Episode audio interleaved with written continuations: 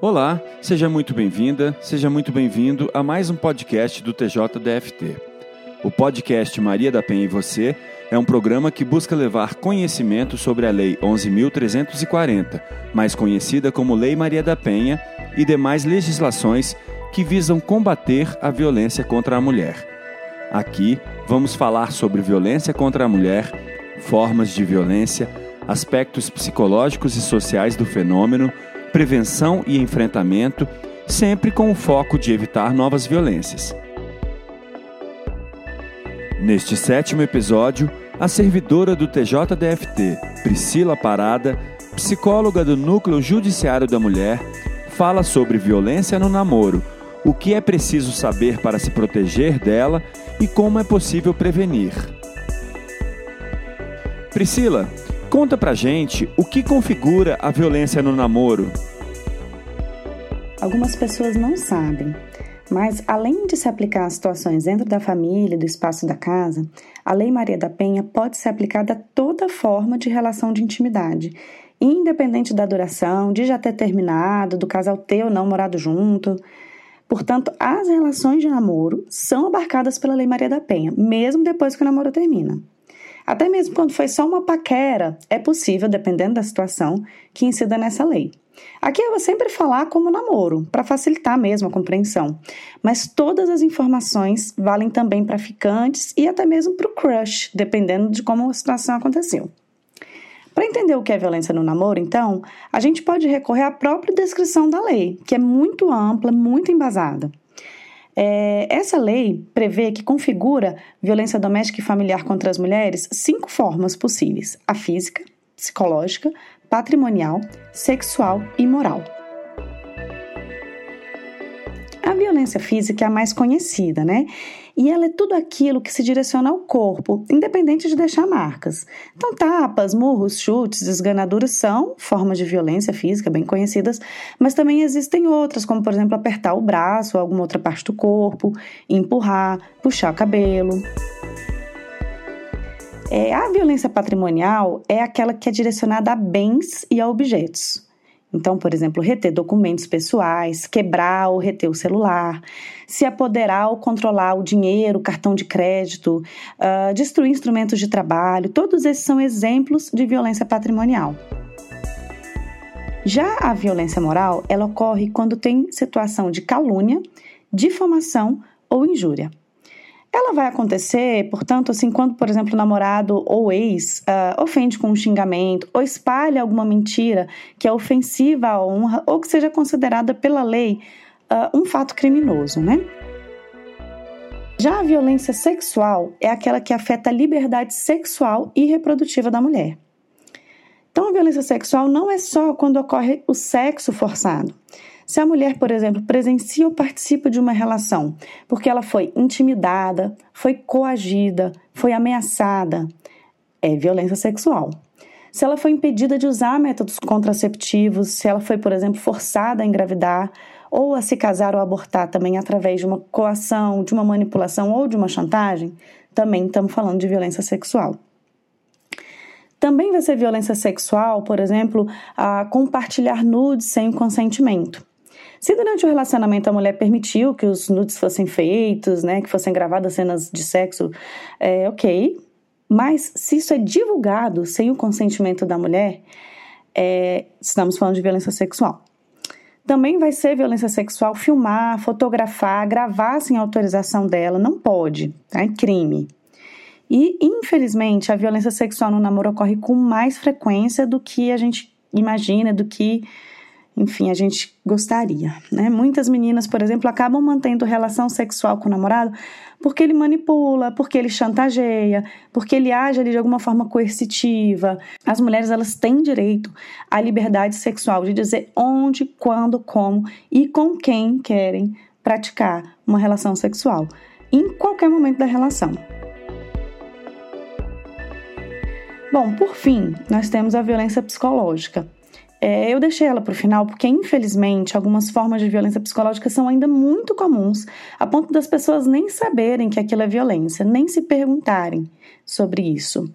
É, então, mesmo às vezes sabendo que tem alguma coisa errada, que elas estão sofrendo muito em função de algum comportamento do parceiro, elas não sabem que aquilo configura violência.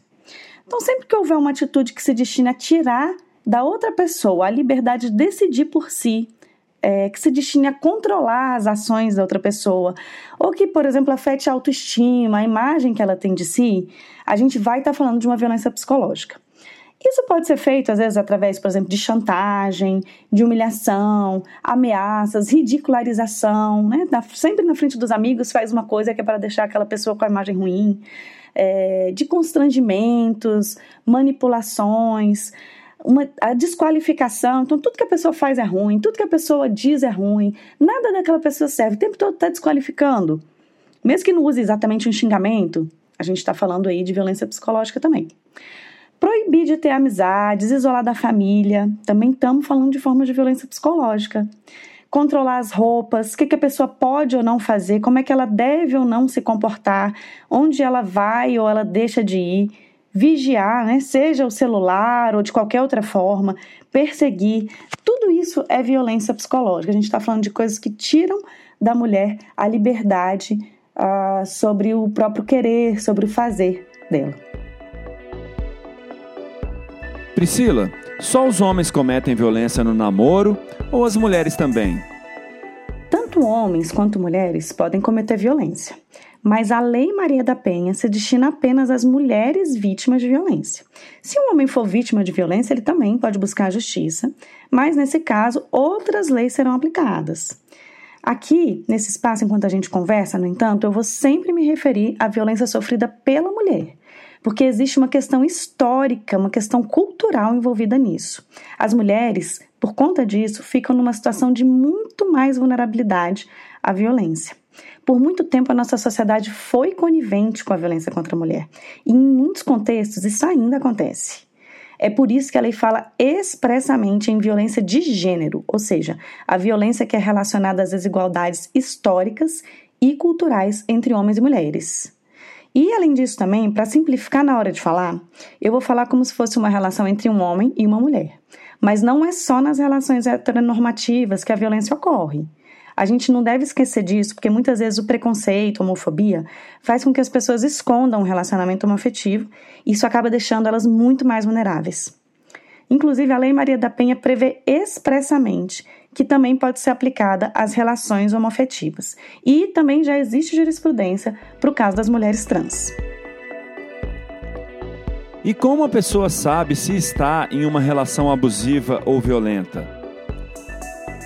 Essa é uma questão bem desafiadora. É muito comum que quem vive esse tipo de relação tenha dificuldade de identificar o que está vivendo. Na adolescência fica ainda mais difícil, justamente porque a gente está vivendo os primeiros relacionamentos, né? Não é simples mesmo, sobretudo porque nenhuma relação é só violência. Todo relacionamento violento é cheio de coisas positivas e isso confunde. É importante que as pessoas saibam disso. Além disso, a violência costuma vir junto com uma série de comportamentos que causam confusão emocional, confusão psicológica mesmo. Muitas vezes também a própria violência tira das pessoas as ferramentas mais importantes para que a gente possa enfrentá-la. O apoio das pessoas que a gente ama, a autonomia da gente decidir, o autocuidado, a autoestima e às vezes até mesmo a saúde mental vão para o lixo diante de uma relação violenta. Isso acaba criando um ciclo. Eu costumo dizer às pessoas que tenham sempre atenção ao que elas sentem. Antes de saber que a gente está sofrendo violência, a gente sabe que está sofrendo. A gente não consegue saber bem por quê, não sabe bem entender aquilo, mas sabe que está sofrendo. O sofrimento é sinal de que tem alguma coisa errada e que está na hora da gente olhar para aquilo, refletir e pedir ajuda. Outra coisa importante é a mulher começar a acreditar naquilo que ela está percebendo. Para quem está ao redor, muitas vezes parece que a pessoa simplesmente não percebe a violência. Mas, em geral, ela se questiona sobre isso, sim. Ela se pergunta se tem alguma coisa errada, ela tem percepções sobre os problemas, ela suspeita que tem algo ali que não está indo bem mas é como se ela não acreditasse naquilo que ela mesma está vendo. Logo que ela percebe isso, ela começa, por exemplo, a negar para si, ou ela invalida aquilo que ela está percebendo. Não, eu tô doida, não é bem assim. Ou começa a justificar os comportamentos do parceiro. Ela tenta encontrar outra explicação que não aquela que ela já tinha percebido. E para quem se identificou nesse tipo de relação, o que é possível fazer? A professora Sheila Murta, da UNB, pesquisou que tipo de estratégia as jovens e os jovens recorrem para conseguir enfrentar relações violentas. Existem várias, mas tem três que ajudam em todo o processo: autoobservação, autocuidado e suporte social. Então, a primeira coisa que eu costumo recomendar para quem está sentindo que está em um momento de sofrimento é que comece a anotar sobre os seus dias. Não precisa ser nada detalhado, mas uma coisa é essencial: registrar como se sente em cada situação. A cada duas semanas, mais ou menos, lê aquilo, observa se encontra um padrão. Esse é um exercício bem básico de autoobservação e que pode ajudar a pôr as coisas nos eixos. A segunda estratégia, que é o autocuidado, tem a ver com tudo que faz com que a gente tenha algum tempo, algum momento para cuidar de nós, para fazer o que nos dá prazer. Momentos de descanso, de lazer, fazer um exercício, de preferência em grupo, dançar, sair com as amigas, meditar, relaxar, fazer terapia, enfim, qualquer coisa que me faça me sentir bem, me faça lembrar que a vida tem prazer, tem alegria. E o suporte social, que para mim é o mais fundamental, se refere às pessoas com quem nós podemos contar, seja para apoio emocional, né, para ter uma conversa mais profunda, ou para coisas mais práticas, como, sei lá, acionar a polícia numa situação de aperto, resolver aquelas coisas difíceis no momento em que eu não estou com cabeça para nada.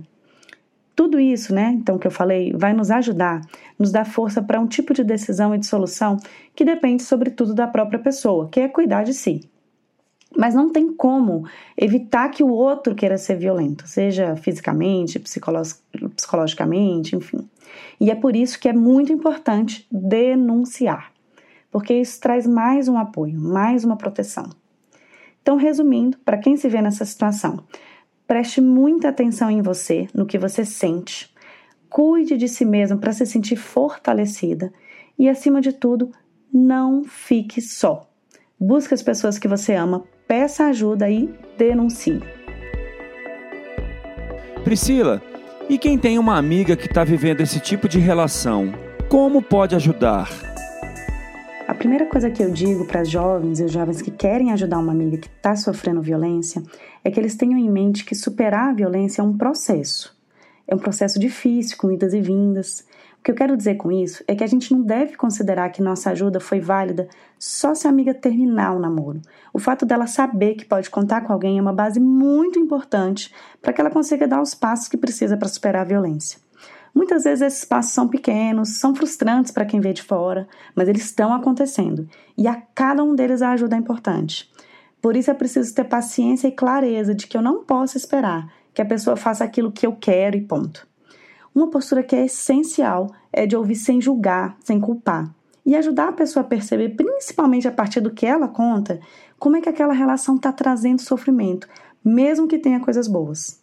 Outra coisa legal pode ser chamar para um passeio, algo que ela goste, ajudar ela a lembrar das próprias qualidades, das próprias capacidades. Tudo isso ajuda a lembrar a alegria da vida, saber que existem alternativas àquela relação. Muitas vezes quem sofre violência no namoro fica com a autoestima tão abalada que perde um pouco essa noção de si mesmo, de quem ela é. E as amigas, os amigos são fundamentais para ajudar a recuperar esse senso. É sempre importante também lembrar daquilo que a gente não deve fazer. Nunca expor a pessoa, contar os segredos, criticar, ficar dando sermão. Jamais ameaçar romper a amizade, porque isso não ajuda em nada e a gente ainda corre o risco de estar agindo que nem aquele namorado abusivo e, em hipótese alguma, tentar intermediar, resolver os problemas do casal. Isso acontece especialmente quando a pessoa é amiga dos dois, né? Quero, queria que eles ficassem juntos, gosto deles. Muito cuidado com isso dos shippers, né? Que é a expressão que tem hoje em dia. Porque na intenção de ajudar, a gente pode piorar muito a situação. Bom, até agora eu falei muito desse apoio que diz respeito a ajudar a pessoa a se recuperar emocionalmente. Mas existem providências que precisam ser tomadas. Violência é assunto sério e por isso a gente não deve tentar resolver por conta própria. É importante pedir ajuda. No caso dos adolescentes, então, o primeiro passo é procurar um adulto que seja de confiança. Pode ser os próprios pais, orientador, orientador da escola, profissionais de saúde. Essas pessoas podem ajudar a inserir aquela adolescente ah, numa rede de serviços, né? numa rede profissional, que podem ajudar nessa situação. Outra coisa importante é saber que as denúncias anônimas podem ser feitas pelo Ligue 180 e também no, no Disque 100, no caso da vítima ter menos de 18 anos. Se alguma situação de risco estiver ocorrendo ali naquela hora, é importante saber que o ideal é ligar no 190, porque ali a polícia é acionada imediatamente para intervir. E quando é o meu amigo que está sendo abusivo com a namorada, o que eu posso fazer? Bem importante essa pergunta, porque nos comerciais sobre combate à violência a gente normalmente vê aquela figura que se parece com um monstro cometendo uma agressão, né? Embora em determinados momentos esse homem até possa se parecer com isso, na maior parte do tempo ele é uma pessoa como outra qualquer, tem muitas qualidades e pode ser alguém que a gente gosta. O risco aí é que muitas vezes a gente tende a pensar as coisas de uma maneira dualista, do bem contra o mal. E nessa lógica fica difícil a nossa cabeça processar como é que pode aquele amigo tão bacana fazer algo tão ruim. Para resolver essa questão na nossa cabeça, muitas vezes a gente acaba fazendo o quê? Fechando os olhos para o problema. Tenta suavizar ou, pior de tudo, culpa a vítima. Se eu tenho um amigo, alguém da minha família que está cometendo violência, é importante que eu seja clara em demonstrar que eu estou percebendo e que eu reprovo as atitudes dele. Também é importante que ele saiba que eu não estou descartando ele, eu não estou colocando ele naquele lugar de monstro. O erro é um problema, não ele como um todo. É importante ajudar ele a entender que as qualidades dele não dão licença para humilhar, manipular, subjugar, controlar, ou seja lá o que ele estiver fazendo. Não pode passar pano. E aí, sobretudo entre os meninos, muito cuidado com aquela questão da camaradagem. Bom, eu não te critico, não digo nada, você não me critica e a gente fica aqui protegendo um ao outro. E, por fim, uma coisa que é muito importante é não dar trela para a ideia machista. Muitas vezes aquele amigo acha que está muito justificado na maneira como ele está agindo, porque ele está se baseando em uma forma de pensar que é machista.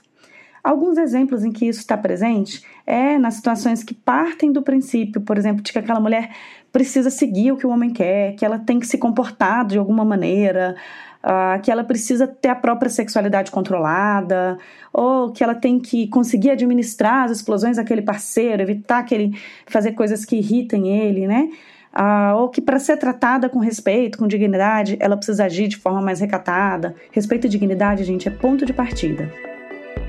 Priscila, para a gente finalizar, o que essa geração está fazendo para reverter esse quadro? A gente ainda vive em um mundo em que as relações são muito baseadas na violência. E a gente também sabe que isso tem impactos muito negativos na sociedade como um todo, não só em quem vive esse tipo de relação.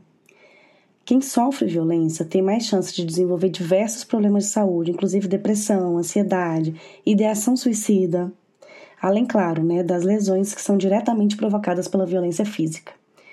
Muitos problemas sociais também têm sua raiz lá na violência que os filhos presenciaram entre os pais. Isso acaba abalando muito as crianças. Então, o uso de drogas, problemas de comportamento, dificuldade de aprendizagem na escola, envolvimento em infrações, e a própria reprodução da violência dentro do relacionamento. O fato é que a violência é destruidora. Ninguém sai feliz dessa história, nem mesmo quem comete a violência. Faz pouco tempo que esse problema da violência dentro da família e dos relacionamentos entrou na agenda da nossa sociedade. E essa geração então tem o poder de começar a reverter esse quadro. Muitos deles já estão se engajando nisso. Hoje, muitas escolas começaram a trabalhar esse tema. E quando os projetos avançam, o relato geral que temos dos profissionais da educação é que as adolescentes e os adolescentes compram a ideia e passam eles mesmos a estar à frente, a tocar o barco. No DF, temos muitas experiências interessantes. A Secretaria de Educação tem uma publicação excelente que faz parte da política de valorização de meninas e mulheres, com projetos, por exemplo, como Mulheres Inspiradoras, que foi idealizado pela professora Gina Vieira, o Entre Elas, pensado pela professora Isadora Freitas.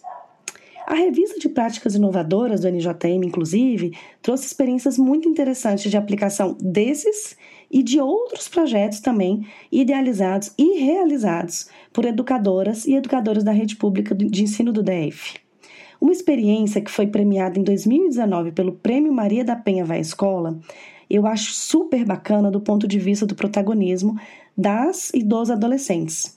Foi a do SED 310 de Santa Maria, coordenada pela professora Vânia Lúcia Costa e também outros membros da equipe daquela escola.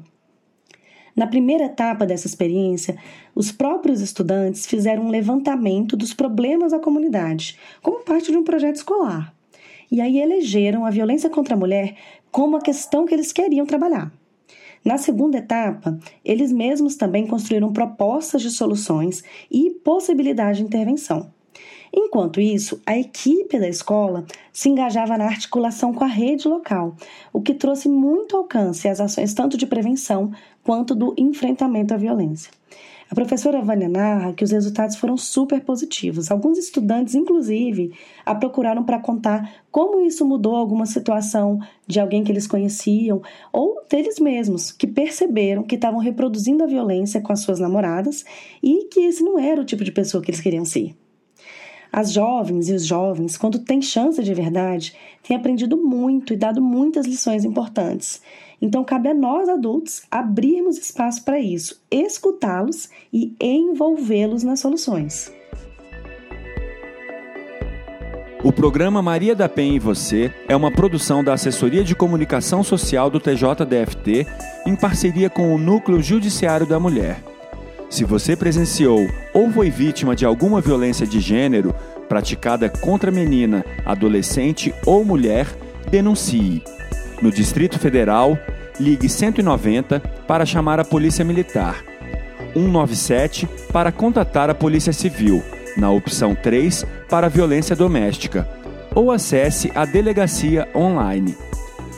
Muito obrigado pela sua companhia e até o próximo episódio.